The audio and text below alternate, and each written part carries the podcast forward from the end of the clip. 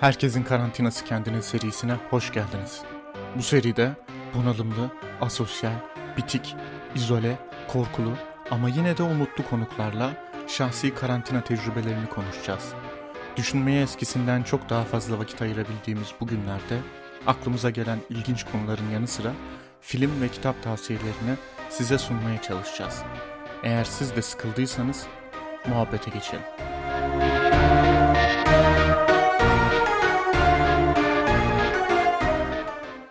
Ben Muhammed Yunus, Ee, arkadaşım Canap'le beraber e, kayıttayız. Bugünkü konuğumuz Ece Küçük Pehlivan.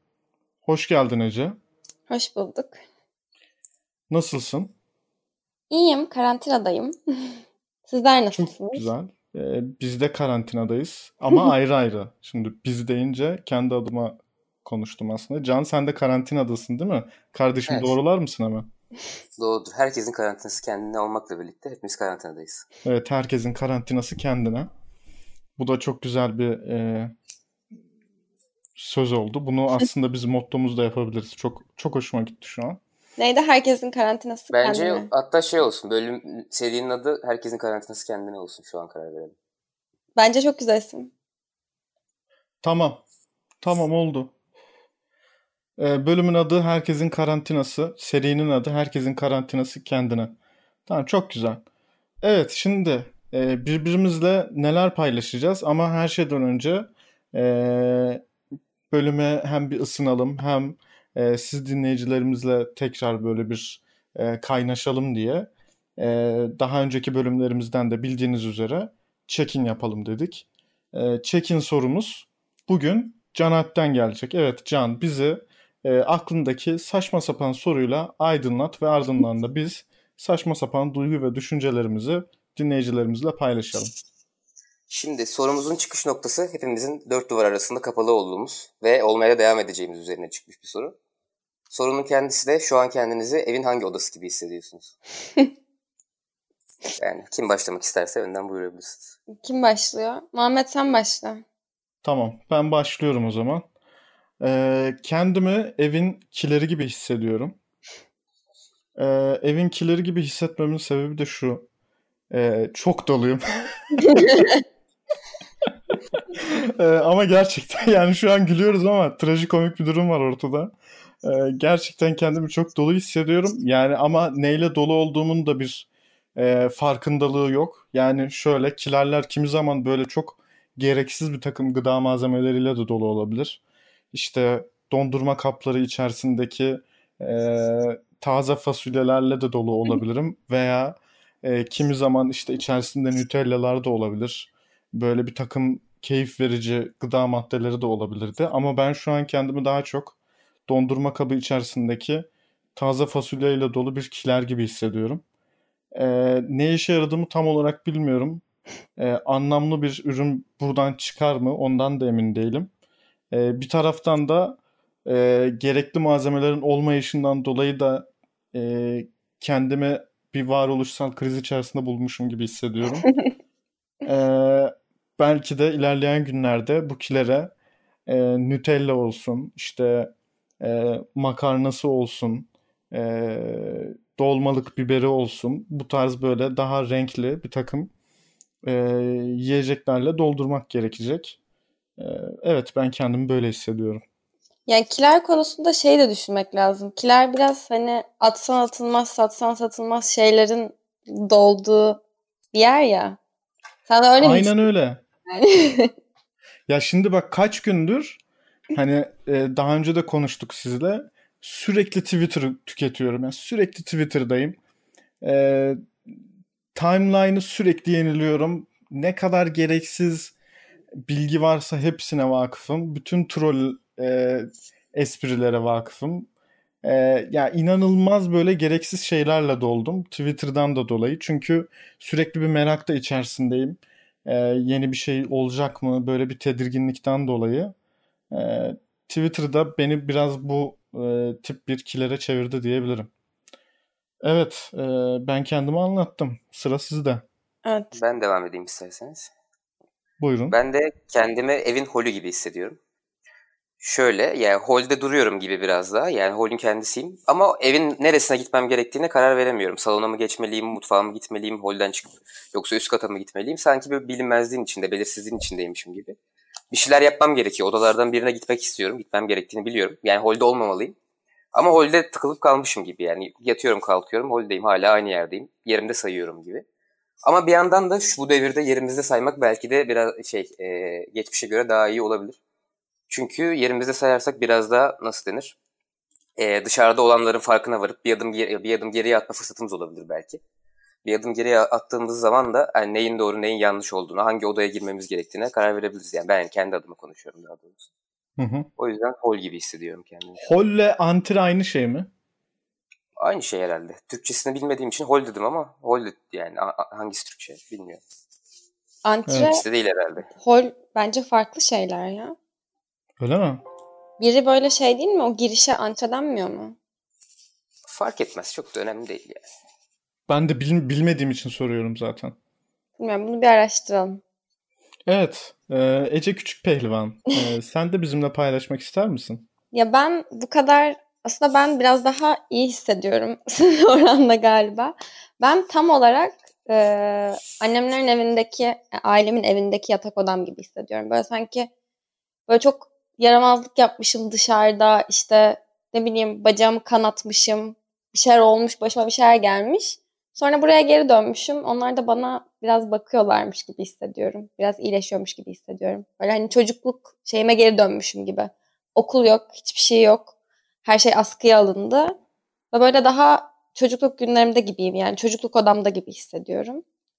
O yüzden biraz daha memnunum galiba halimden. Karantina bana o kadar da kötü gelmedi yani. Vay be. Karantinada peki tek başına olsaydın duygu düşüncelerin nasıl olurdu sence? Ya kesinlikle çok farklı olurdu. Ben her gün hatta bunu düşünüyorum. Çünkü ya biz aile olarak biraz şey olmuştuk. Hani büyüyünce çok uzaklaşıyorsun artık. Herkes kendi işleriyle uğraşmaya başlıyor. Şimdi bu bizi bir araya getirmiş oldu ve ben de her gün düşünüyorum yani şu an kendi evimde kalıyor olsaydım ki kalmamayı tercih ettim tek başıma. Burada olmak istedim. Hani tek başına kalan herkes için bence zordur yani. En azından bir kişiyle bile oluyor olmak daha iyi kesinlikle. Siz Mesela nasıl? Yani şu an tek başına. Ya tek evde tek başına kalan biri olarak söyleyeyim kendinle vakit geçirmeyi biliyorsan, kendinle yani nasıl denir, kendini oyalamayı biliyorsan çok da sıkıntı olmuyor aslında. Ben evde zaten aslında çok hani evden çıkan biri de olmadığım için çıkıyoruz ama çok da çıkmıyorum yani. Yine de öyle olduğu için bir şey oluyor en azından evde yapman gereken kendini nasıl eğlendirebilirsin, nasıl vakit geçirirsin çözü, çözüyorsun bir süre sonra. En azından biraz daha kolay oluyor. Benim için öyle oldu. O yüzden çok da sıkıntı yaşamıyorum aslında. Ya ben kendimle vakit geçirmeyi çok severim aslında. Kendi kendime yapacak çok fazla şey buluyorum. Ama bu hani bu dönemin psikolojisinden kaynaklı olarak yanımda birilerinin olması bana iyi hissettiriyor yani. Öyle diyeyim. Tabii ki sonuçta insanlar sosyal varlıklar olduğu için evet. bir etkileşim arıyor şeyler. E, sonuçta şu an biz de bir uygulama üzerinden beraber podcast yapıyoruz ama hiçbirimiz yüzümüzü neredeyse görmüyoruz yani. Sadece sesimizi duyuyoruz. O yüzden bir hani fiziksel temasa ihtiyaç duyuyor insanlar gerçekten. Ama evet. ya bu kadar uzarsa da belki de hiç fiziksel temasta bulunamayacağız bundan sonra. Belli olmaz. Evet yani e, mesela geçen gün biz Can'la konuştuk bunu. İkimiz de aslında içe dönük insanlarız. E, kendi özel alanımıza önem veren insanlarız. Tek başımıza vakit geçirmeyi de bilen, seven insanlarız. Fakat e, bu sürecin farklı bir psikolojisi var gerçekten. Evet kesinlikle. Hani çünkü sorun şu, e, biz kendi irademizle bir bu durumu seçmedik. İki, ne kadar süreceği de belli değil. Hani e, yani mesela daha önce böyle eminim ki sizlerin de olmuştur. Böyle insan kalabalığından veya işlerden, güçlerden çok fazla böyle yorulup bunalıp kendinle baş başa kalmak zorunda hissettiğiniz zamanlar olmuştur. İşte bu 2-3 gün olur, 4 gün olur hadi diyelim. Ee, işte kitap okursun, film izlersin, e, biraz böyle zihninizi boşaltmak için bir takım uğraşlarda bulunursun, spor yaparsın filan. Fakat bir süre sonra o biter ve tekrar dışarıdaki insanlarla tırnak içerisinde gidip temas kurabilirsiniz. Fakat şu an öyle bir e, seçeneğimiz yok. Ondan dolayı içe dönük insanlar için de aslında e, zor bir süreç. dışa dönük sürekli sosyalleşmek zorunda hisseden kendine e, sürekli böyle kalabalık arkadaş gruplarıyla beraber olan insanlar için ekstra zor bir durumdur. Hele hele şu an tek başınalarsa. E, onun için bu süreçten e, nasıl çıkacağımızla ilgili hani biraz da birbirimizden faydalanmamız e, çok hayati. Şimdi o zaman şuna geçelim. Eğer başka eklemek istediğiniz bir şey yoksa var mı?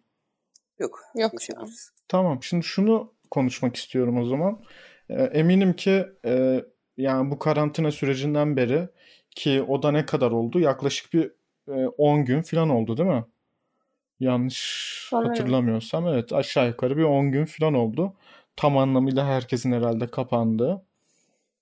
E, bu 10 gün içerisinde e, eminim ki çok fazla düşünecek vaktiniz olmuştur. E, bu yeni süreçten sonra kendinizle ilgili bir de çevrenizle ilgili yani belki bu toplum olabilir, çevrenizdeki insanlar olabilir. Fark ettiğiniz birer şeyi istiyorum ben sizden. İlk önce kendinizle ilgili fark ettiğiniz bir şeyi soracağım. Ee, ben yine kendimden başlayarak paylaşayım. Ee, ben bu süreçte, e, bu tek başımıza kaldığımız süreçte şunu fark ettim. Ee, ben aslında düşündüğüm kadar e, içe dönük değilmişim. Deminki tartışmayla da biraz ilişkili aslında bu. Ee, bunun sebepleri üzerine hala düşünüyorum. Fakat e, buradaki en önemli olumsuz çıktı şu oldu benim için. E, düşüncelerimi toparlayamama gibi bir sorun var. Bunun sebebi de yaptığım her şeyi sorgular oldum. Yani hani ne bileyim işte işle ilgili bir e, mesele üzerine çalışırken, işte bir şey okurken, bir şey izlerken diyorum ki şu an çok daha önemli bir gündem var.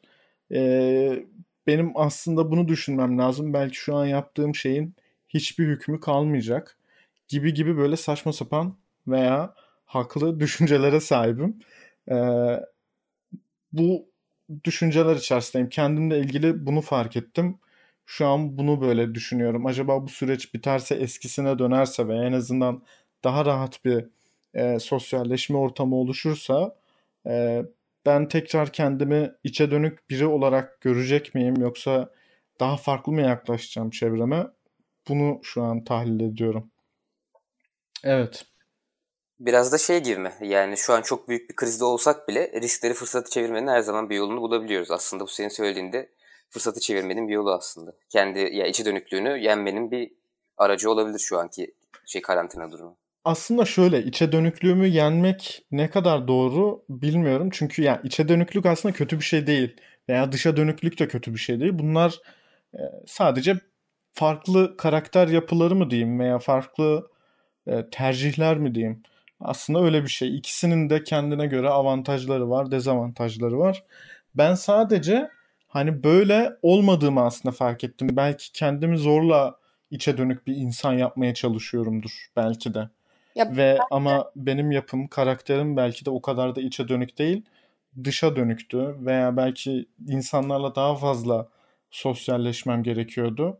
Fakat ben kendimde hani böyle bir içe dönüklük ön kabulüyle yaşadığım için e, kendimi belki de dışarıya bilinçli olarak kapattım daha öncesinde. E, dediğin şey şu yani avantaja çevirmek evet bundan sonra daha fazla sosyalleşmeye çalışacağım diye düşünüyorum eğer e, korona kardeş dünyamızın sonunu getirmezse. Ya bence ben kendim de aynı şekilde olduğum için e, şöyle düşünüyorum. Ben de çok böyle e, aşırı dışa dönük bir insan değilim ama şu an fark ettim ben de aslında dışa dönük biriymişim. E, çünkü biraz zorlandığım oldu yani hiç kimseyle görüşmeme konusunda. Şunu düşündüm. Ben hani böyle her şeyi e, sanki garantiymiş hep oradaymış gibi yani işte biri kahve içmeye hadi gidelim dediği zaman sanki hani bunu her zaman yapabilirmişim gibi düşünüyordum. Şimdi bir anda şey oldu. Bunlar biraz lüksmüş. İşte dışarı çıkıp gezebilmek. Mesela şu an çok istiyorum. Hani yine introvert bir insan olarak tek başıma çıkıp gezmek istiyorum. Ama yapamıyorum. Ve hani bunların hepsini aslında şey almışım. Yani her zaman yapabileceğim şeyler gibi düşünmüşüm. Ama değilmiş. Onun için bundan dışarı çıkınca ben de şey diye düşünüyorum. Hani yaptığım her hareketi daha böyle bilinçli, daha mindful ondan bahsetmiştik ya.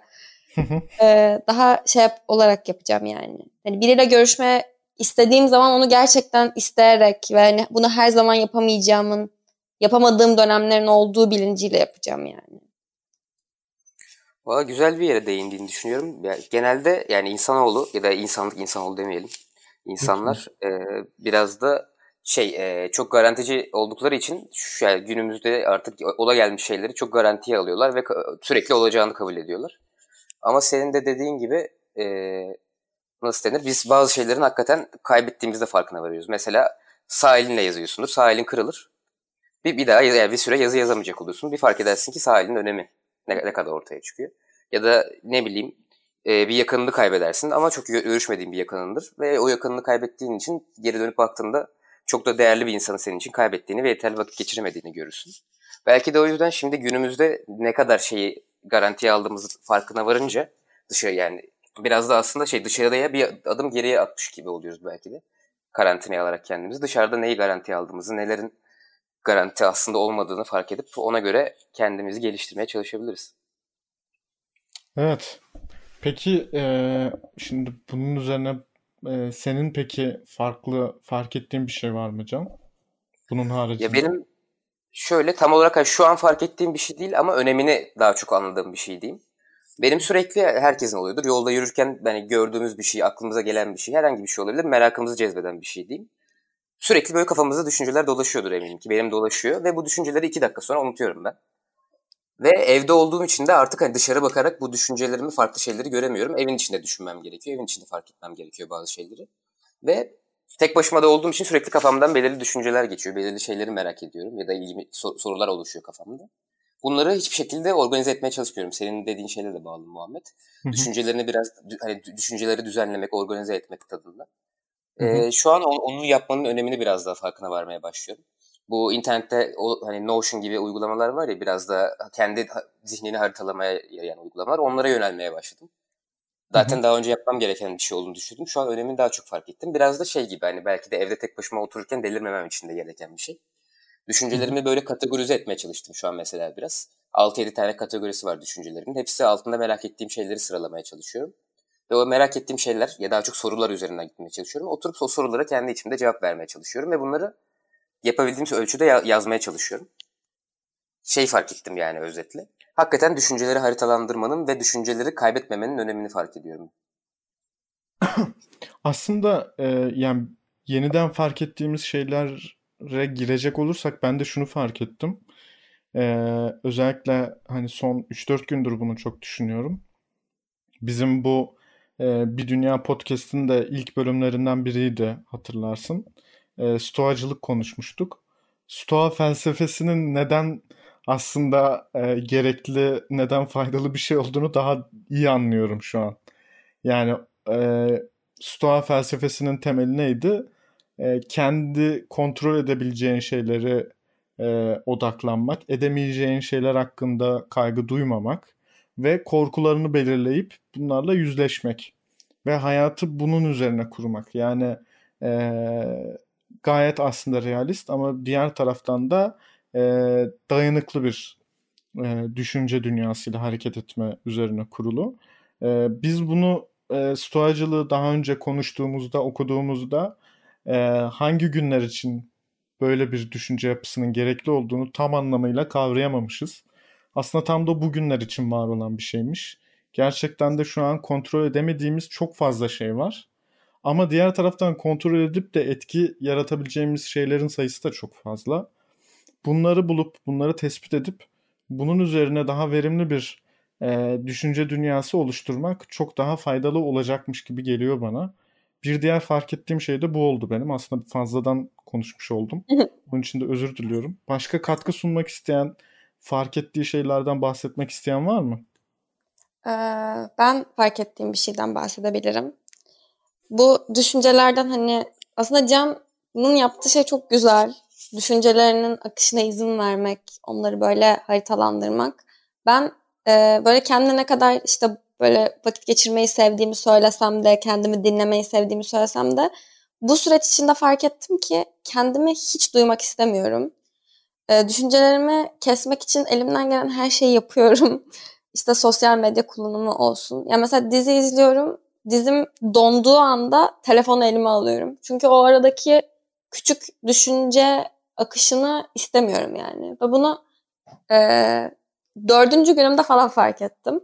Niye yap yani refleks olarak yapıyorum çünkü. Sonra dördüncü günden sonra işte biraz daha sosyal medyayla arama mesafe koymaya başladım. Sonra da şeyi fark ettim. E, kendimi böyle çok fazla şey için yani düşüncelerimin çoğu aslında onu haritalandırırsam belki senin kategorilerin nasıl bilmiyorum Can ama bana bir ara anlatırsan çok sevinirim. Ee, böyle kendimi çok aşırı suçluyorum çok fazla şey için. Böyle hata olarak görüyorum yani çok fazla hayatımda yaptığım şeyi. Onun için mesela bu dönem benim için şu an şey oluyor. Onların akışına izin veriyorum. Sıra sıra hepsiyle yavaş yavaş barışmaya çalışıyorum. Bu dönemde hepimiz için şey oldu gerçekten. Kontrolden de bahsettin ya Muhammed. Yani hı hı. E, gerçekten hiçbirimizin kontrol edemediği bir şey var şu an dünyada. Ve bütün planlarımız, yaptığımız her şey, işlerimiz hepsi böyle askıya alınmış durumda. Ee, şeyi fark ettim yani bazen bazı şeylerin kontrolün senin kontrolünde olmaması da iyi bir şey olabilir. Çünkü her şeyi kontrol etmeye çalışıyoruz her zaman. Onun yani hatalarımla da o şekilde barıştım diyebilirim. Bazı şeyler böyle bizim kontrolümüzde değil ve şu süreç böyle kendisiyle barışmak isteyen çok fazla insan için yararlı olabilir. Yani kontrolümüzde olmayan bir şeyden geçiyoruz ve ona adapte olmamız lazım. O dönem sağlıklı bir şekilde geçirmemiz lazım. Evet aslında yani bu kadar ekstrem bir durum e, bize daha öğretici olabilir yani gerçekten. Çünkü e, normal hayatın akışının içerisinde kendi hayatlarımızı düşününce en azından e, bu kontrol edemediğimiz şeylerle ilgili kaygılanmama durumunu anlayabileceğimiz aslında o kadar da somut bir şey yokmuş demek ki veya şu anki durum daha öğreticiymiş. Bunu dediğin gibi e, kendi içimize dönerek daha fazla dönerek e, farkındalığımızı arttırmaya faydalı olacaktır diye ben de e, düşünüyorum. Ama bunu mindfulness kelimesiyle açıklamıyorum bilinçli olarak. Farkındalık de, deyip geçiyorum sadece. Ben kendimi tuttum kullanacaktım bir daha mindfulness'ı. Başka bir podcast'ta tartışılabilir belki. Evet evet lütfen başka bir podcast. ee, evet. E, Ece o zaman sana da stoğacılığı bir araştırmanı önerelim. Belki evet ya ben onu not aldım şimdi. Evet bir Dünya Podcast'ın önceki bölümlerinde bunu konuşmuştuk. Ee, bu konuda kendini iyi geliştirmiş, çok iyi geliştirmiş bir e, konuğumuz vardı. Levent Dinçkan. E, ona da buradan selam söyleyelim eğer bizi dinliyor ise. Dinleyecekse veya. Şu an zaten canlı yayın yok. E, şimdi o zaman bir sonraki e, konumuza geçelim. O da çevremizle ilgili, toplumla ilgili veya dünya ile ilgili e, fark ettiğimiz e, neler var, ne var veya ben kendi açımdan hani bilmiyorum ne kadar böyle önemli bir mevzu ama şunu fark ettim. Daha önce mesela şunu düşünüyordum. Çevre sorunu var biliyorsunuz dünyamızda. Yani iklim krizi var. O da en az korona kadar önemli bir sorun aslında. Fakat bununla ilgili insanların çok duyarsız olması, çok umursamaz davranması, böyle bir tehlike hiç yokmuşçasına hareket etmesi, insanların değil işte şirketlerin de aynı şekilde hareket etmesi, dünya liderlerinin de bu konuda oldukça şuursuz davranması bana çok enteresan geliyordu. Çünkü yani gerçekten e, hani böyle olabilecek işte belki de olacak bir şey değil mutlaka olacak olan bir şey. Eğer günümüzdeki şartlar bu şekilde devam ederse bir süre daha çok ciddi bir iklim krizi içerisinde olacağız. Ki nitekim etkilerinde görmeye başladık. Bakınız işte Avustralya'daki bu sene başlayan yangın senenin başında. Ee, ona şaşırıyordum artık şaşırmıyorum. Çünkü korona çok daha kesin, çok daha yakın, büyük bir tehdit. Fakat buna rağmen e, yine dünya liderleri, yine insanlar bu konuda gayet umursamaz ve şuursuz davranabiliyorlar. E, işte sokakları doldurabiliyorlar. E, ne bileyim liderler gerekli önlemleri almayabiliyor. Bununla dalga geçebiliyor. İşte Bakanız Trump veya Boris Johnson kendi ülkemizden örnekler vermeyelim ki başımız belaya girmesin. Ee, bunu artık normal karşılıyorum. E, demek ki gerçekten de insanları bu konuda ikna etmek e, çok da kolay değil. Yani iklim krizi e, gelip e, artık hani başımıza çatmadıkça çok ciddi bir e, hayatımızda olumsuzluk yaratmadıkça kimse bu konuda bir adım atmayacak. Belki de kitleleri ikna etmek yerine daha stratejik düşünerek bu konuyla ilgili e, adımları ona göre atmak gerekecek. Evet ben bunları fark ettim. Ben devam edeyim istersen. Benim fark ettiğim şeyler de senin söylediklerine benzer çünkü. Ben ne düşünüyorum biliyor musunuz? 2020'ye girdiğimizden beri biz aslında şu an bence bir 3. Dünya Savaşı'nın içindeyiz. Ama savaştığımız kişi yani başka ülkeler ya da başka yani varlıklar değil direkt doğanın kendisi, doğa ananın kendisiyle savaştığımızı düşünüyorum ben. Ya örnek vermek gerekirse senin dediğin Avustralya yangınları, Amazon ormanı yangınları, depremler, salgınlar. Zaten iklim krizinin kendisi var. Ya doğa bir şekilde bize sesini duyurmaya çalışıyor. İklim kriziyle yıllarda sesini duyurmaya çalışıyor. Biz duymuyoruz. Çoğunluğumuz duymuyordu. Depremlerle duymaya çalıştı, yangınlarla duyurmaya çalıştı. Sadece belirli bölgelerde etkili olabildi doğa ana. Ama şimdi öyle bir virüs çıkarttı ki başımıza. Hem yani çok hızlı yayılıyor ve öldürücülük oranı da artık gördüğümüz üzere yüksek yani. İşte verilere göre şu anki elimizdeki en azından. O yüzden hakikaten yani doğa ana bize artık bağırıyor, yalvarıyor yani. Lütfen bir şekilde durdurun diyor yani. Ya da bizi kovacak artık dünyada. Ben öyle düşünüyorum mesela. Şu an bunu fark ettim. Yani bu son birkaç günde. Geri dönüp baktığımızda. Yalvarmak ama biraz şey gibi. E, aciz olan tarafın e, yapabileceği bir hareketmiş gibi. Burada sanki e, güç dengesi doğa anadan yana gibi geliyor bana. E, özellikle günümüz şartlarını değerlendirince. O, onun yerine daha çok hani böyle e, ufak ufak ağzımıza e, pul biber çalıyormuş gibi geliyor. E, şey ufak gibi biraz da emin yani. olamadım gerçi de. Yani bayağı bildiğin sıra dayandan da geçiriyor olabilir. şey gibiydi bence işte iklim krizinin başlamasıyla ya ki yıllardır olan bir şey zaten iklim krizi. E, Doğa Ana orada yalvarıyordu bize iklim kriziyle birlikte, onu çıkartmasıyla birlikte. Artık lütfen durun diyordu. Şimdi artık durmadığımızı anlayınca virüsü çıkarttı. Artık şey gibi köşeye sıkışmış bir hayvan gibi karşı saldırıya geçti. Ben öyle düşünüyorum. Abi lütfen şu Doğanay'a bak yalvarmak, köşeye sıkışmış hayvan. Bak bunları duyar, başımıza farklı belalar açar. Lütfen saygılı konuşalım Doğan hakkında Yok. bahsederken. Ya ben şu an hani Doğan'ı kötülemek için söylemiyorum. Onun da yapabileceği bir şey kalmadı yani sonuçta. Bu dünyada bizden milyonlarca yıl önceden beri olan bir var, şeyden bahsediyoruz artık. Ne denir? Varlık mı denir? Doğan'a ne diyebiliriz bilmiyorum. Hı hı. Ve biz sadece yani Carl Sagan'ın o kozmik şeye, takvimine de bakarsak belki de dünyanın tarihinin son bir birkaç dakikasında varız.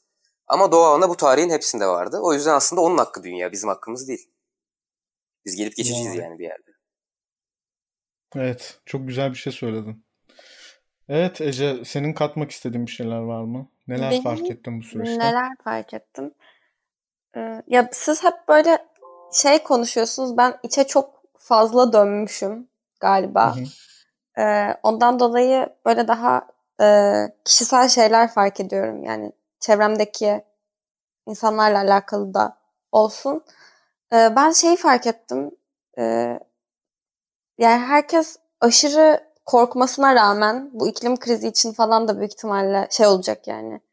E, bu şekilde olduğunu düşünüyorum. Hani hep hep herkes toplum yani gelecek şeyden hep çok korkuyor ama şeyin farkına varamıyoruz. Yani bu sadece hani hep Türkiye kontekstinde konuşuluyor ama dünyadaki toplumlar yani hani o an bir bireyin yaptığı aksiyonun genel toplumun ne kadar etkileyeceğinin farkına varamıyor insanlar. İşte şimdi e, bilim insanları çıkıyorlar işte anlatıyorlar ya işte bakın işte grip işte yani işte ortalama 3 kişiye bulaşıyor ama işte korona 10 kişiye bulaşıyor. O 10 kişi de başka 10 kişiye bulaştırıyor falan böyle hani bunu anlatmaya çalışıyorlar. Yani senin işte bir insanın kahve içmeye dışarı çıkmasında ya da işte bizim durumumuzda işte sokağa şey ya da işte ne denir Belgrad'a piknik yapmaya çıkıyorlarmış ya. Yani işte onun bile böyle ne kadar ne kadar milyonları etkileyebileceğini anlatmaya çalışıyorlar. Ama hani anlamıyor, anlamıyor insanlar.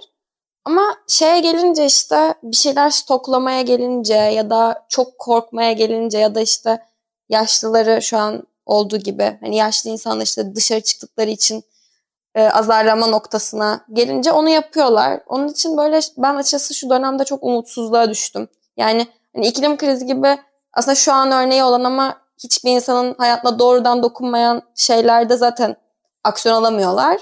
Ama hayatımıza doğrudan dokunan şeylerde bile birey, bireysel olarak yapmaları gereken şeyleri anlamak istemiyor insanlar. Sadece konuşuyorlar, panikliyorlar, korkuyorlar, makarna alıyorlar ama şeyi algılayamıyorlar yani. Hala piknik yapmaya devam ediyorlar. Sahile gidip yürüyüş yapmaya devam ediyorlar.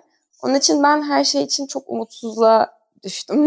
Ve hani en Hayda. eskiden böyle daha Türkiye için düşünürdüm. Sonra baktım dünya genelinde böyle bir durum söz konusu.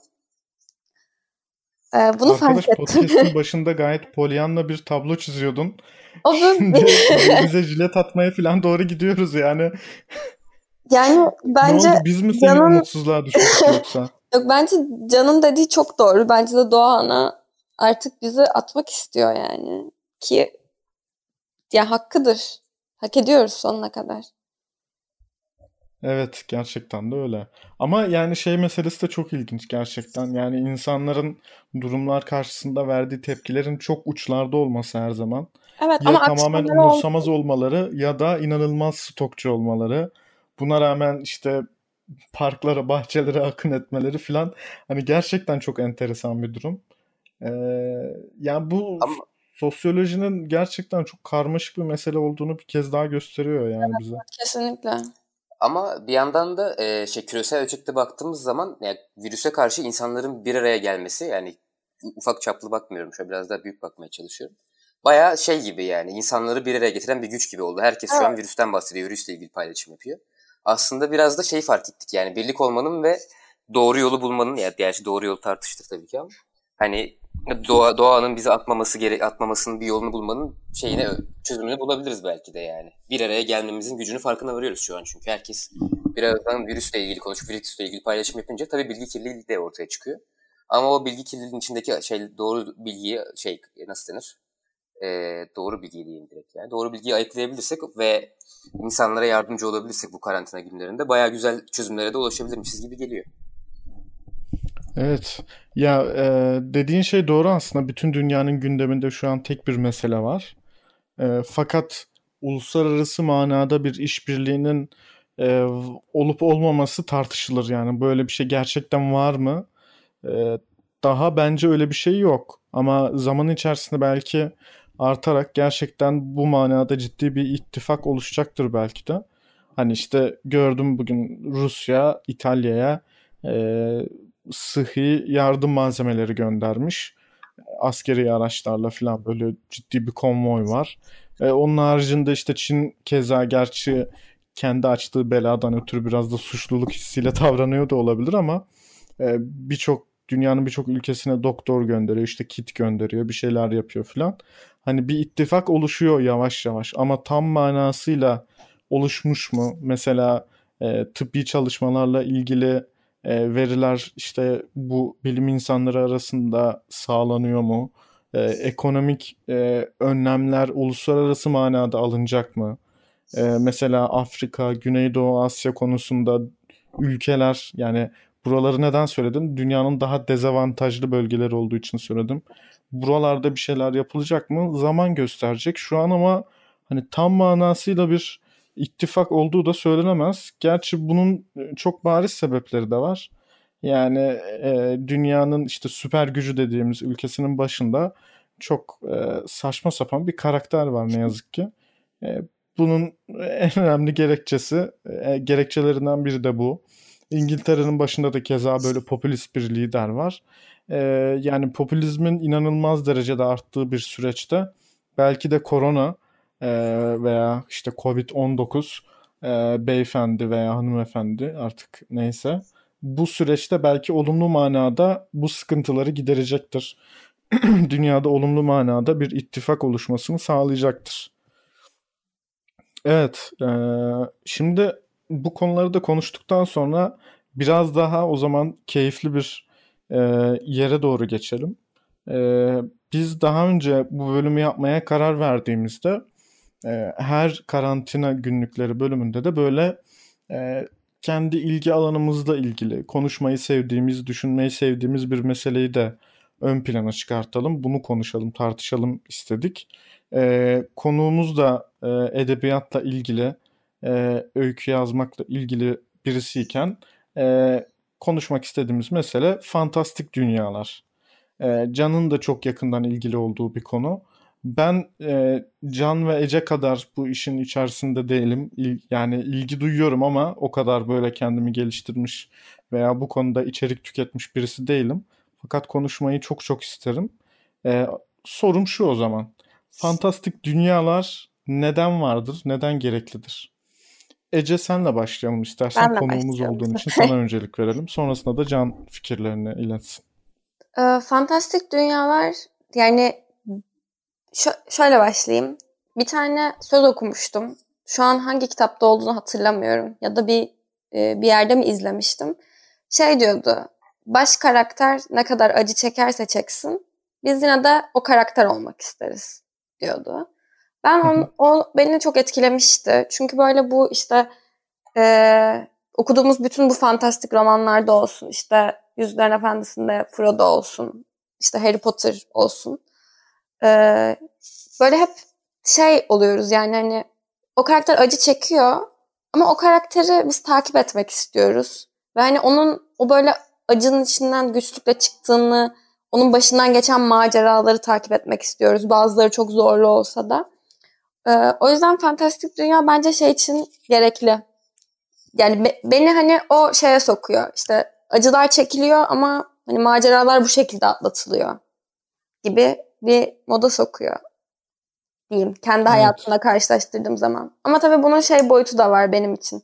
Ben o dünyanın içinde kaybolmayı çok seviyorum. Ee, Onu hayal etmeyi çok seviyorum öyle farklı bir dünyayı. Zaten genelde öyle beni içine çeken hikayeler şey yapıyor. Ama tabii bu her zaman fantastik olmasına gerek olmuyor. Ee, bir şeyin seni içine çekmesi için. Ama fantastikte dediğim gibi daha çok böyle bir hani olmak istediğin karakter oluyor yani benim için. Ben hep o baş karakter olmak istiyorum. Ne kadar acı çekse de onun da yaşadığı şeyleri yaşam, yaşamış olmak, yaşayabilecek olmak o beni çok heyecanlandırıyor. En çok e, en son içine çekildiğin fantastik dünya neydi? Ee, şey işte Emre'nin tavsiye ettiği sonra Can da okuyunca onun da önerdiği Yer Deniz Büyücüsü'nü okudum. Onun hatta ikinci kitabını da bitirdim dün. Oo. Ee, aynen onu bayağı hızlı okudum karantinada olunca. Üçüncü kitabını da stoklamıştım ama diğerlerini nereden söyleyeceğim bilmiyorum. Ee, Yer Deniz Büyücüsü beni içine çekti. Orada Ged'in başından geçen şeyler ilginçti yani.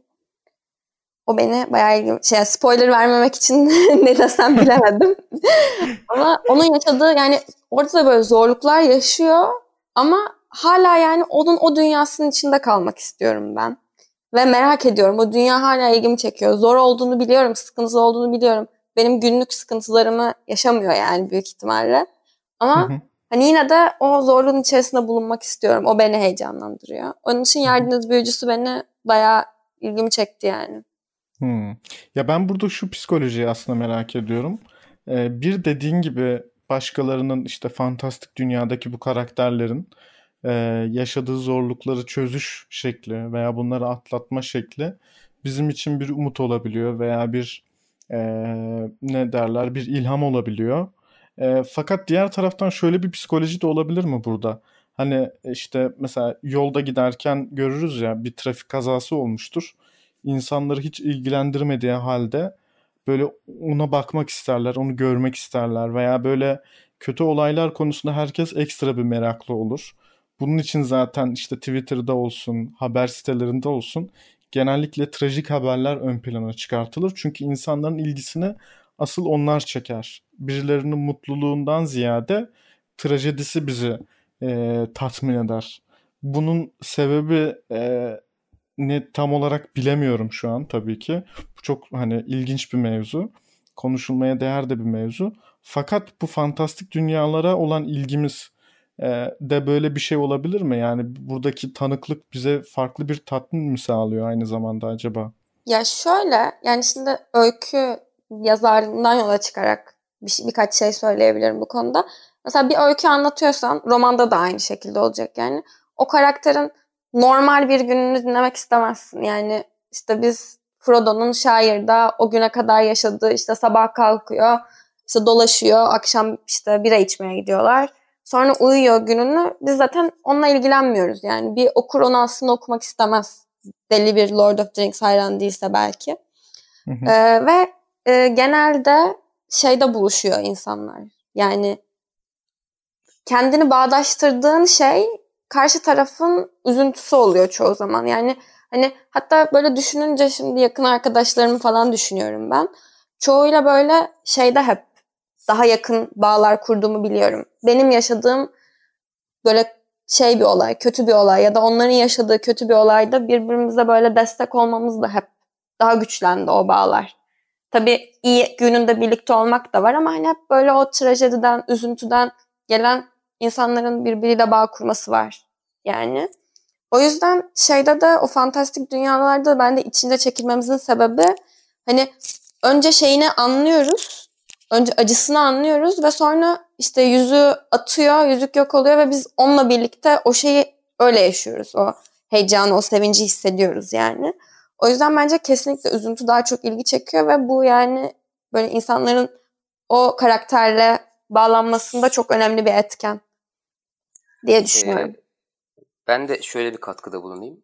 Ee, Muhammed'in dedikleri ve Ece'nin dedikleri üzerinden yola çıkarak e, insanlar ya da bir, ya, ya insanlar daha çok şeyi seviyorlar diyeyim. Belki zıtlıkları seviyorlar diyeyim ya da dünya direkt zıtlıklar üzerine kurulu diyeyim. Biraz daha şey gibi yani iyi olmadan kötü olamaz. Başımıza kötü bir şey gelmeden iyi iyi durumda olmanın farkına varamayız. Fantastik dünyalar da bize bunu kolay bir şekilde görmemizi sağlıyor. Ve bizim başımıza bir şey gelmeden görmemizi sağlıyor. Biraz daha şey gibi kendimizden uzaklaşıp kendimizi buluyormuşuz gibi aslında. Şöyle yani ana karakterin başından geçenler Ece'nin dediği gibi bizim başımızdan geçmiş gibi hissediyoruz. O, onun sevinci bizim sevincimiz oluyor. Üzüntüsü bizim üzüntümüz oluyor. Ama bir yandan da onun başına gelen kötü şeyler aslında bize hiç dokunmuyor. Atıyorum mesela ana karakterin e, nasıl ne dedim kız arkadaşının başına bir şeyler geliyor kaçırılıyor mesela. Benim kız arkadaşım yanında duruyor atıyorum uyduruyorum ona bir şey olmuyor ama ben o olayın ne olduğunu görmek, çözümlendiğini görmek hoşuma gidiyor ki çünkü orada bir aslında bir yerde de zıtlık görüyorum. İyi ile kötünün çarpışması olabilir. Ya da düşüncelerin, farklı düşüncelerin çarpışması olabilir. İlla bu kadar açık olması gerek değil tabii ki iyinin kötünün farklı düşüncelerin ama fantastik dünya biraz da bize yani bunları çok böyle e, risk almadan yaşamamıza bir fırsat sağlıyor.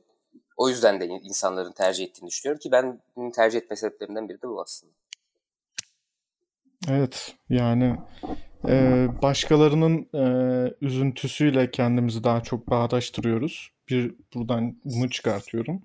Bir de sorunların çözümü e, bizim ilgimizi çekiyor. E, yani her şeyden önce zaten e, hikayelerdeki çatışmalar bizi e, içine çeken şey. Her konuda aslında bu böyle belki de. Yani bugün yaptığımız podcast'i e, veya bundan sonra yapacağımız podcast'ler için de ne kadar çatışma çıkartabilirsek aslında o kadar ilgi çekici olacak. E, burası ya aslında çatışma çıkarmak evet. ve çok pardon çatışma çıkarmak ve o çatışmanın çözüme ulaştığını görmek gibi. Bence o bizi şey yapacak, tatmin edecek. Yani burada çatışma çıkarıp bırakırsak o çok şey olmayabilir. Yani o maceranın Aslında, sonunu görmek yani. Yani sanatta ama illaki böyle bir çözüm de sunmuyor. Yani mesela işte Nuri Bilge Ceylan'ın filmlerini düşünüyorum.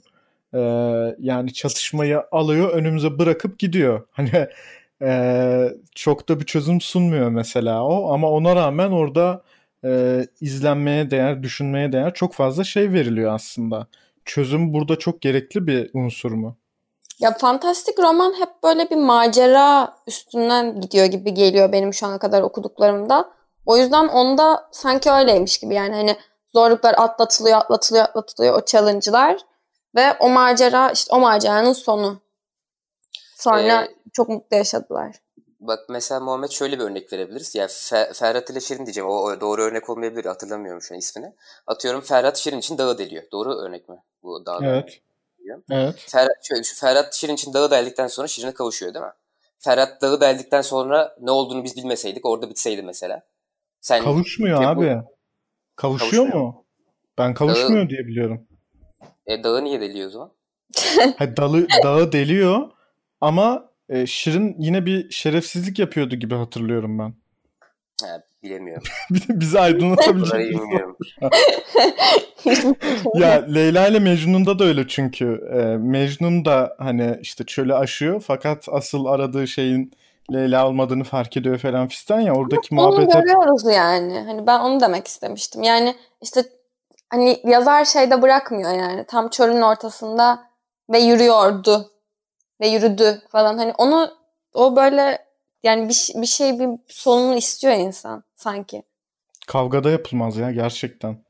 Öyle Yani bırak. çölde yürüyordu deyip bırakmak mevzu. İşte Inception'ın sonu gibi falan öyle dönüyor mu düştü mü falan bilmiyoruz. Hani Aynen aynen bak onun ne kadar ya iğrenç bir hareket ya ama diğer taraftan belki de çok e, yani yeni şeyler düşünmeye, yeni e, duygular hissetmeye gebe bir harekette. Yani çok sınırları belli olan bir son çizmiş olsaydı Inception sonrasında bu kadar da konuşulmayacaktı belki de. Inception şeyinde kesinlikle evet o yani güzel çok güzel bir son kesinlikle. Christopher Nolan. Ama düşünüyorum yani ben benim bir maceraya çıkardığı zaman o fantastik dünyadan bahsediyorum. O maceranın sonunun gelmesini istiyorum. Yani o beni çok böyle şey yapıyor. O zaten o hissi biliyorsunuz işte bitti kitap böyle o dünyada bir süreç geçti, bir, bir şeyler yaşadın, kapatıyorsun ve böyle o ilginç tatlı bir hissi var yani onun. Yani ben yatırım tavsiyesi olmamakla birlikte hakikaten çoğu fantastik romanın ben de çözümle bittiğini düşünüyorum. Benim de okuduklarım en azından öyle. Ve şöyle bir sıkıntı da olduğunu düşünüyorum ben. Biz hep bir şeye başladığımızda ya da bir şey okurken, ar- araştırırken, yaparken hep genelde sonuç odaklı çalışıyoruz. Çoğu insan yani bence sonuç odaklı çalışıyor ve sürecin kendisinden tatmin olmayı unutuyor. Sürecin kendisine fark etmiyor yani. Ama fantastik dünyada aslında çözüme odaklanmaktansa o karakterin yolculuğunda beraber yürümüş olmak bence belki yeterli olabilir yani bazı insanlar için ki benim için genelde yeterli oluyor. Benim o dünyayı tanımış olmam, o dünyanın insanlarıyla tanışmış olmam, o dünyanın tezatlıklarını görmüş olmam benim için çok güzel bir tecrübe oluyor. Ama tabii ki çözüme ulaşsın istiyor insan içten içe bir yandan da. Yani ortada havada kalmasın istiyor. Sonuçta mesela Game of Thrones'un şu an kaç tane kitabı var? 5 tane kitabı var. Adam dese ben 5 kitap yazdım. Bir sonrakini yazmak istemiyorum. Olay çıkar yani. Virüsten daha büyük olay çıkar belki de yani. O yüzden Yani- şey de değil yani. Yani fantastik bir kitap yazıldığında sen çözüme kavuşturmak istemiyorsan bile yani bir yazar olarak biraz da şey düşünmen gerekiyor yani. Kitabın satılmasını, yani kitabın duyurulmasını, insanların beğenmesini. O yüzden belki de biraz daha insanlar o yüzden hani çözüm ar- aradığı için çözüm odaklı oluyor. Hı. fantastik şey o romanların sonu yani. Bir de işte bu öykü şeyinde dedim ya çok e, yani böyle bir şeye başladı hani o karakterin neden sonuç ilişkisini çok, yani çok kuruyoruz biz öykü roman okurken. Yani hani sen okumaya başlıyorsun işte şu an bu acaba niye oldu? Yani niye bu yolculuğa çıkıldı? Onun sonunu onun için görmek istiyor insan. Yani o normal bir gün değil çünkü. Yani o normal bir yolculuk değil. Onun sonunda bir şey var.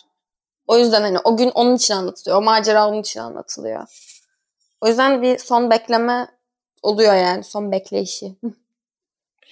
Bir de şöyle bir şey olabilir mi acaba? Şimdi e, biz kendi çevremizi, kendi hayatımızı e, düşünürken, bunu işte ölçüp biçerken, tartarken çok ciddi aslında bir savunma mekanizmasıyla hareket ediyoruz.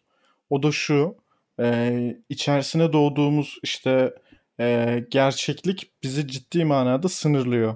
Bu kimi zaman işte kültürel sınırlar oluyor, kimi zaman ailevi sınırlar oluyor.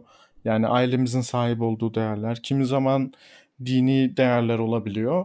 Ve bütün bunlardan dolayı da cesaret edemediğimiz çok ciddi böyle mayınlı bir arazi var e, düşünce dünyamızda. Dokunmak istemediğimiz, dokunduğumuz zaman e, hem e, somut gerçeklikte hem de kendi iç dünyamızda sıkıntı yaratabilecek alanların sayısı oldukça fazla. Onun için yaptığımız değerlendirmeler de gerçeklikten kopuk olabiliyor veya eksik olabiliyor. Fakat bu fantastik dünyalarda e, vuramayacağımız, kıramayacağımız aslında hiçbir şey yok. Çünkü orası bambaşka bir gerçeklik boyutu, gerçeklik düzlemi. Oradaki karakterleri günümüz dünyasıyla belki de ilişkili olan imgeler üzerinden e, daha iyi anlayabilmek, daha belki de samimi bir şekilde e, muhasebeye çekmek mümkün olabilir diye düşünüyorum fantastik dünyaların faydası olarak. Çünkü hani mesela Lord of the Rings Yüzüklerin Efendisi açısından da aynı şey söylenir ya işte Tolkien'in orada aslında e, dünyadaki mevcut e, kültürel çatışmayı işte e, işlediği düşünülüyor. Yani Doğu ve Batı arasındaki ilişkiyi irdelediği falan fistan. Belki bunu anlamak için böyle bir evren yarattı. Belki de yaratmadı bilmiyorum ama fantastik dünyaların böyle bir faydası da var mıdır sizce? Bunu ben şeyde fark ettim. Ee, şimdi bu dedim ya Yerdeniz Büyücüsü'nü okuyorum. İkinci kitap Atuan Mezarları. Ee, bunu işte okumaya başladım. Yani yine spoiler vermeyeyim. İşte bir kızı anlatarak başlıyor. Hani o hikayeyi okuyorum. Çok inanılmaz fazla bir şey ifade etmedi en başta. Sonra arkasını çevirdim. Yazar e, şey yazmış. Bu kitap cinsellikle alakalı. Bir kızın şeyini anlatıyor. E, büyümesini anlatıyor. Sonra ben bunu okuduktan sonra tabii şeyim tamamıyla değişti. Şey falan yazmış yani. Ben bunu inceledim. Buradaki şeyleri de inceledim. Bütün simgeleri, ifade etmesi gereken şeyleri de inceledim. Bu bir kızın cinsel olarak şey olması yani onun hani büyümesi, özgürleşmesiyle alakalı bir kitap.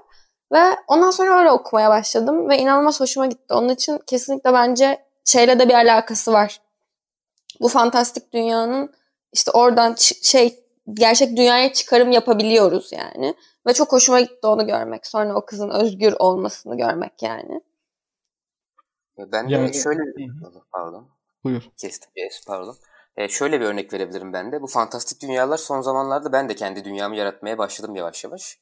Dünyayı yaratmaya başlayınca şunu fark ediyorsun. Aslında senin dediğin gibi Muhammed. E, kendi dünyamızı anlamamızı da sağlıyor bir anda. Ben onu fark ettim en azından. Çünkü fantastik bir evren yaratırken bu evrenin doğal olarak işlemesi gerekiyor. Coğrafyasına dikkat etmen gerekiyor, tarihini oluşturman gerekiyor, politikasını oluşturman gerekiyor, sosyolojisini, psikolojisini, temellerini atman gerekiyor. Bunları atmaya çalışırken gerçek dünyada farkına varmadığın ya da deneyimleme fırsatı bulmadığın çoğu şeyi deneyimleme fırsatın oluyor bir yandan. Hani şu an bunu bir okuyucu olarak değil de yaratıcı olarak bir yandan söylemeye çalışıyorum. O yüzden yani yaratıcılar için böyle bir tarafı da var. Bu taraf aynı zamanda yani okurken okuyucuya da geçiyor. Sonuçta e, yazar ya da yaratıcı e, bu dünyayı yaratırken bu irdelediği şeyleri kitabına da her türlü geçiriyor. O kitapta da aktarıyor. Ve böylece hem kendimizi anlamlandırmış oluyoruz bir yandan hem de dünyamızı anlamlandırmış oluyoruz. Oturduğumuz yerden hatta yani. Hı hı. Peki şunu sormak istiyorum o zaman. İkinize de soruyorum bunu. Ee, siz mesela Can zaten kendi fantastik dünyasını yaratmaya da başlamış. Ece de zaten e, yazan ve yazmayı seven birisi. Ee, peki günümüz gerçekliğinde şu an var olduğumuz boyutta e, anlamak istediğimiz fakat anlamaktan bir manasıyla korktuğumuz, bir taraftan korktuğumuz e, neler var sizin hayatınızda ve neleri anlamak isterdiniz bu yarattığınız yeni evrende? Ya zor bir soru. Evet. Tehlikeli bir soru sordum. Yani benim merak ettiğim ve anlamak istediğim çok şey var. O yüzden hani bir şey yani özel bir şey indirgeyebilir miyim bilmiyorum ama şu an en çok merak ettiğim şey e, ne olabilir? Kendi gelişimim diyebilirim. Fantastik bir evren yaratırken kendimi nasıl yani kendi gelişimimi nasıl görebilirim? Bir anda onu merak ediyorum ben. Bu evren yaratırken evrenden bağımsız olarak ben nasıl gelişeceğim mesela en çok merak ettiğim şey bu. Enteresan. Kendi kişisel gelişim demek istemiyorum. Kendi ruhsal gelişimin, fikir dünyasının e, zenginleşmesini kastediyorsun değil mi burada? Yani buradan kastım çok genel de olabilir. Hiç fark etmez. Çünkü bu yani yaratıcılık işine girdiğin zaman neyle karşılaşacağını bilemiyorsun. Ya da, ya da ben bilemiyorum şu an en azından. O yüzden karşıma çıkan şeylerden keyif almaya çalışıyorum ve o karşıma çıkan şeyler bana zaten bilmediğim şeyler öğretiyor. Ben açtım mesela dünyanın haritasını yapmaya çalışıyorum diyelim. Benim ne harita çizmekle ilgili bir bilgim var ne doğru düzgün coğrafya haritalarla ilgili bir bilgim var. Yani hasbel kadar var. Ama bu dünyayı yaratmak için benim bu, bunu, bu konuyla ilgili bilgi edinmem gerekiyor. Ve burada yaptığım araştırmalar bana o, fark, o kadar farklı kapılar açıyor ki belki buradan iş bile kurabilirim ileride. Uyduruyorum şu an yani mesela. Enteresan. Ya ben şunu anlamak isterdim eğer kendi dünyamı yaratabilecek olsaydım. Ee, insanların duygularının saflığı üzerine ben veya e, niyetlerinin saflığı üzerine e, ciddi bir merak içerisindeyim ve bunu e, kendi şu an içerisinde bulunduğum gerçeklikte çok da anlam anlamlandıramıyorum. E, anla, anlayamıyorum belki de. Benim kendi kapasitemle de ilgili olabilir. E, demek istediğim şey şu. Mesela e, yapılan kötülüklere bakıyorsun. E, bunu yapan insanlara bakıyorsun. Aslında o kadar da böyle e, yani çok böyle psikopat bir takım e, suçları görüyoruz işte haberlerde. Veya işte Nazilere bakıyorsun. E, günümüzde de zira ona benzer birçok insan var. Fakat bu insanların böyle iyi olduğu taraflar da var. İşte Hitler'in kendi köpeğini severken ki masumiyeti filan. Ee, yani bu insanların bu kötü duyguları veya kötüyü yapmaya yönelik olan niyetlerinin kaynağı ne? Bunlar ne kadar saf insanın içerisinde var olabilen duygular veya bir annenin çocuğunu severken ki duygusu ne kadar işte hormonlarla, biyolojiyle ilgili, ne kadarı kendi iç dünyasıyla ilgili. Ya be, benim mesela merak ettiğim bu tarz dengeler, bunları ben merak ediyorum. Yaratacağım bir fantastik dünyada bunları işlemeye çalışırdım ben kendi çapımda. Ece senin katmak istediğin bir şeyler var mı bu konuda? Benim e, ya ben fantastik dünyalarla alakalı okumayı çok seviyorum. Hatta kendi fantastik dünyamı düşünmeyi de seviyorum. Ama genelde başka fantastik dünyalardan etkilenmiş bir şekilde düşünüyor oluyorum bunları. Ben daha çok böyle anlamak istediğim kendi yazarlık şeyimde şu sıralar kendime de kabul ettirmeye çalıştım. Aslında çevremdeki şeylerin hepsinin benimle alakalı olmadığını kendime kabul ettirmeye çalışıyorum. Yani bundan şunu demek istiyorum. Mesela biz şimdi konuşuyoruz ama birazdan hepimiz kapatacağız bunu ve herkes kendi hayatına devam ediyor olacak ve hepimizin kendi dünyası var ve kendi hayatı var ve bizim e, konuştuğumuz, iletişime geçtiğimiz herkesin de kendi hayatı ve kendi dünyası var. Ve herkesin iç dünyası da var, herkesin dışına yansıttığı bir dünya da var. Ve ben bunu düşünüyorum, çok küçüklükten beri düşünüyorum bu durumu. Ve algılayamıyorum bir türlü, hala anlayamıyorum yani. Hani her şeyin benimle alakalı olmadığını. Hani çünkü benim görüşümden görüyorum ben her şeyi. Hı hı. Ama herkesin kendi görüşü var. Yani benim o gün kahve içtiğim insan eve gidip kendi hayatını yaşıyor ve onun kendi hayatı var. Bunu böyle algılamakta çok güçlük çekiyorum. Çok, çok uzun zamandır. İşte bu öykü yazarlığı sürecinde de, roman yazarlığı sürecinde de bunu daha çok anlamak istiyorum. İnsanların başlarından geçen, onların dünyasında ne olmuş, ne bitmiş. Yani biraz aslında senin söylediğin saflık mevzusuna geliyor. Hani sen o insanın o aksiyonunu görüyorsun. Sonra başka bir aksiyonunu görüyorsun. Ama aslında onun içindeki dünya hakkında sıfır fikrin var. Belki yüzde bir fikrin var. Aynen. Bu konu, gibi. Bu yani o da ilgili... dengeyi anlamak istiyorum ben de. Çok güzel bir laf var şu an aklıma geldi bu konuyla ilgili. Biz aslında gördüğümüz dünyayı algılamıyoruz. Algıladığımız dünyayı görüyoruz ve yaşıyoruz. Bu da o yüzden herkesin farklı bir aslında dünyada yaşadığını, farklı bir gerçeklikte yaşadığını gösteriyor bence. O yüzden Görüşmek üzere dediğin... diyelim burada bitirelim. Çok büyük bir laf oldu. Süper bir kapanış cümlesi. o zaman ben görüşürüz deyip gidiyorum. yok yok şaka yapıyorum. Evet devam et lütfen. Çok özür dilerim böldüğüm için. Yok yani katkıda bulunmak için bu kadar. Ece devam edebiliriz. Ben, evet Hay yani Allah. evet evet ben de bu şeyi görmüştüm. Bu sözü görmüştüm ve yine aynı şekilde mind blown olmuştum. Ee, buna gerçekten ben anlamaya çalışıyorum. Siz anlayabiliyor musunuz? Bunu bana çok garip geliyor yani. İlk kez bunu sesli paylaşıyorum ama e, çok ilginç değil mi yani? Herkesin kendi dünyası olduğu ve küçük küçük parçalarında bir araya geldiğimiz ama sonra dağılıp yine kendi hayatlarımızı yaşadığımız bir şey var yani ortada. Aslında çok fazla dünya var yani. Evet. Ama işte çok korkutucu aslında bir taraftan da. Evet kesinlikle. Çok korkunç bir alan. Yani başka bir insanı tam manasıyla anlamak aslında çok tehlikeli bir şey. Yani e, belki de bu sayede hayatta kalabiliyoruz. Belki bu sayede e, zihinsel olarak sağlıklı olabiliyoruz. Çünkü e, yani düşünsenize kendi hayatınızdaki sıkıntıları, sorunları zaten zar zor belki de e, çözebiliyorsun veya bunlarla zar zor baş ediyorsun.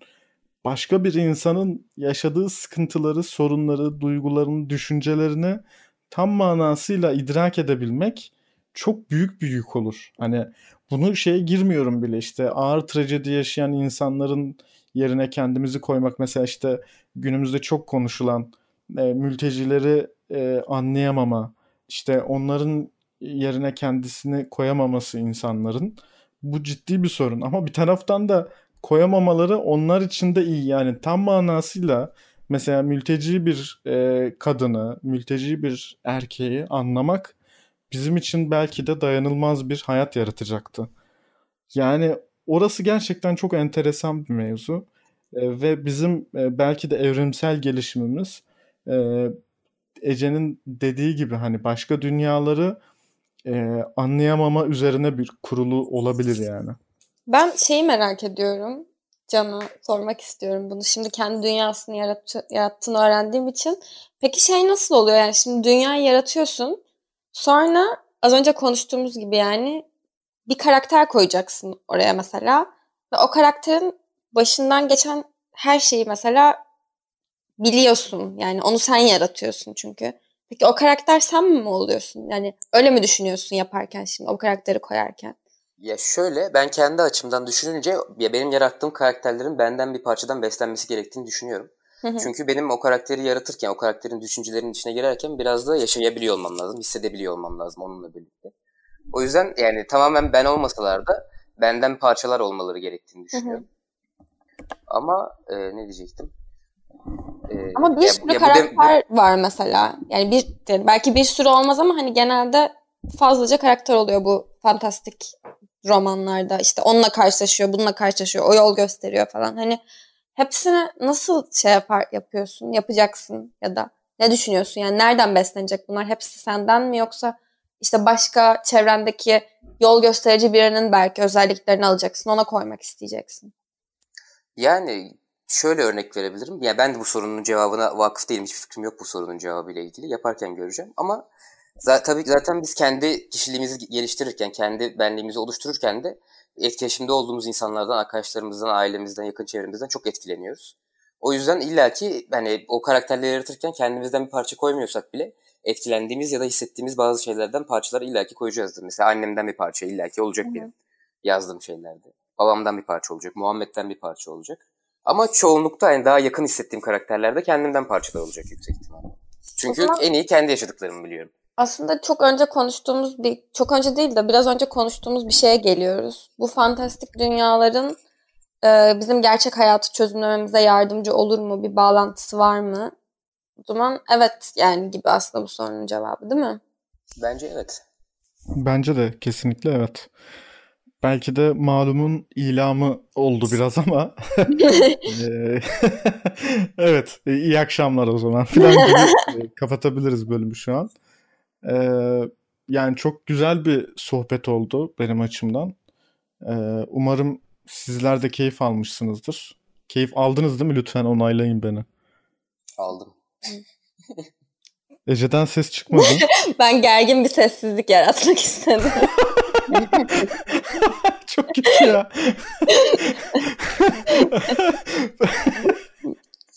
ben keyif aldım baya. Yani yazmak konusunda çok konuşabilirim. O yüzden keyifliydi benim için çok. Çok iyi. Bundan sonra da belki yine bu konu üzerine bir bölüm yaparız.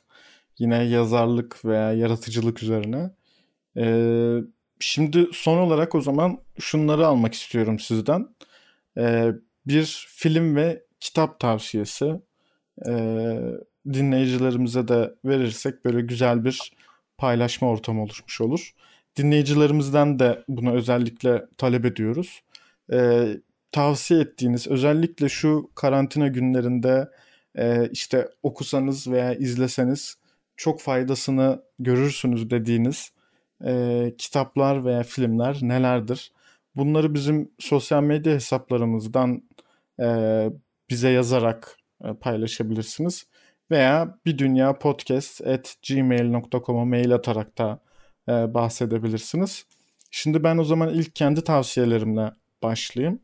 E, bugün hatta bir tavsiyeyi ben Ece'ye yapmıştım konuşurken. E, film tavsiyem The Legend of 1900 1900 efsanesi herhalde. Türkçesini bilmiyorum nasıl çevrildi. E, bu bir gemide doğmuş ve bir gemide hayatını sürdüren e, bir piyanistin hayatını anlatıyor. E, sınırlılık içerisindeki sonsuzluğu işliyor diyebilirim kabaca bu film. Onun için günümüze çok uyarlı olduğunu düşünüyorum. Çok günümüze faydalı olabileceğini düşünüyorum filmi. Ee, önerebileceğim kitap aslında okuyalı bayağı olmuştu. Fakat şimdi yeniden okuyacağım. Çünkü e, şu an hali hazırda okuduğum kitap bittikten sonra e, bir yolculuğa böyle çıkma ihtiyacı hissediyorum. Çünkü bu yolculuğa fiziken şu an çıkmak pek mümkün olmadığı için e, bisiklet bakım, e, motosiklet bakım sanatı e, kitabını tavsiye ediyorum. E, bu kitap böyle bir e, kişinin felsefi yolculuğunu anlatıyor aslında. E, bugünlerde bence gayet güzel gidecektir. Onu tavsiye etmek istedim. Ben devam edeyim istersen. Tabii. Ee, benim de yani daha yeni okuduğum kitaptan bahsetmek istiyorum. Oruç Aroba'nın Deki İşte kitabı. Şu an e, günümüzde psikolojik sermayelerimizin çökmekte olduğu zamanda biraz da hani psikolojik sermayelerini sağlamlaştırmamıza yarayacak. E, biraz da şey yani ölümün, yaşamın gerçeklerini farkında varmamızı sağlayacak bir kitap. Biraz yani Oruç Aroba ilginç bir adam zaten. Yazıları da çok ilginç o yüzden tavsiye ediyorum. E, film önerisi olarak da hızlıca The Man From Earth, Dünyalı diye bir film var. 2007 yapımı. Bu fi yani bu filmde bizim yine günümüzde artık yani evimizden çıkamadığımız zamanlarda hikaye anlatmanın önemini farkına varmamızı sağlayacak. Bir de gerçekliğin doğrunun yanlışın ne olduğunu biraz da kafamızda hani soru işaretleriyle nasıl diyeyim tartışmamızı yarayacak, kendi içimizde tartışmamızı yarayacak bir film. Ben bu filmi önermeyi düşünmüştüm bugün. Bayağı yani düşündüm. Bir, çünkü böyle bir odada geçen filmler diye araştırmıştık bir gün arkadaşlarımla. Hani biz de hep bir odadayız ya. o da bir odada geçen güzel bir film. Evet. Aynen. Aslında ya film sadece bir odada geçiyor. Evet. Ama aslında ya filmi izler, izlerseniz fark ederseniz o odada aslında geçmiyor. Aynen. Evet. İzledim bu arada.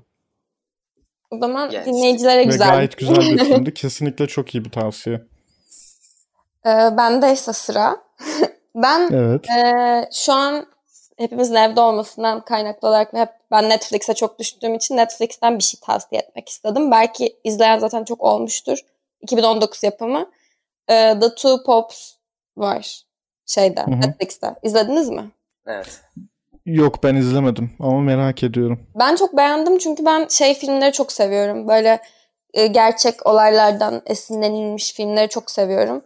Ve iyi oyunculuk izlemeyi aşırı seviyorum. Yani böyle yani bayılıyorum yani. Yani iyi hikaye çok güzel ama hani oyunculuk iyi olunca çok mutlu oluyorum.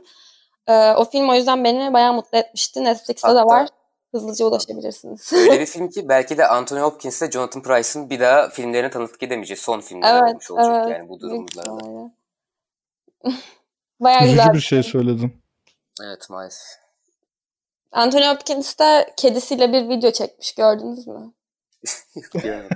Yok Evde Yok ama çok psikodelik şeyler çekiyor genelde. Evet, evet öyle bir video. Piyano çalıyorlar birlikte. öyle bir şey. Ee... Film olarak onu da mı tavsiye ediyorsun? evet asıl onu tavsiye ediyorum. evet kitap ee, olarak? Kitap olarak iki tane kitap okuyorum şu an. İşte bir tanesi Yerdeniz Büyücüsü. Ee, onu hani tavsiye ederim zaten ama onu herkes tavsiye etti galiba. E, Can tavsiye etti, Emre tavsiye etmişti başka bir podcast'te galiba. E, hı hı. Bir de e, The Woman Who Ran With The Wolves diye bir kitap okuyorum. O da şu sıralar çok popüler oldu. E, kurtlarla koşan kadın. E, Baya güzel bir kitap çünkü ben zaten öykü yazarlığına fazlasıyla ilgiliyim. E, o kitapta şey o şeklinde böyle eski öyküleri biraz daha analiz ediyorlar. Ediyor yani. Ee, biraz tabii okuması benim için daha uzun sürüyor yani roman olmadığı için. Onu tavsiye edebilirim. Onu tavsiye etmek istiyorum. Çok enteresan. Biz o zaman bunları e, bölümü yayınlarken bu yaptığımız tavsiyeleri böyle bir liste şeklinde de sunup paylaşalım. E, ki dinleyicilerimiz de rahatlıkla bunlara e, bakıp kendilerince işte hangilerini isterlerse artık alıp okula, okurlar veya izlerler. Ee, ben bugün e, burada bu sohbette bulunan herkese çok teşekkür ediyorum. Ee, kendi adıma çok keyifli, çok e, öğretici bir bölüm oldu. Ee, Ece'ye ayrıca teşekkür ediyoruz zaten konuğumuz olduğu için. Ben teşekkür ederim. Evet, bizi dinlediğiniz için teşekkür ederiz. evde kalınız, sosyal mesafeyi koruyunuz. Eğer yıllar sonra ee, daha parlak bir gelecekte bu bölümü dinlemiyor iseniz.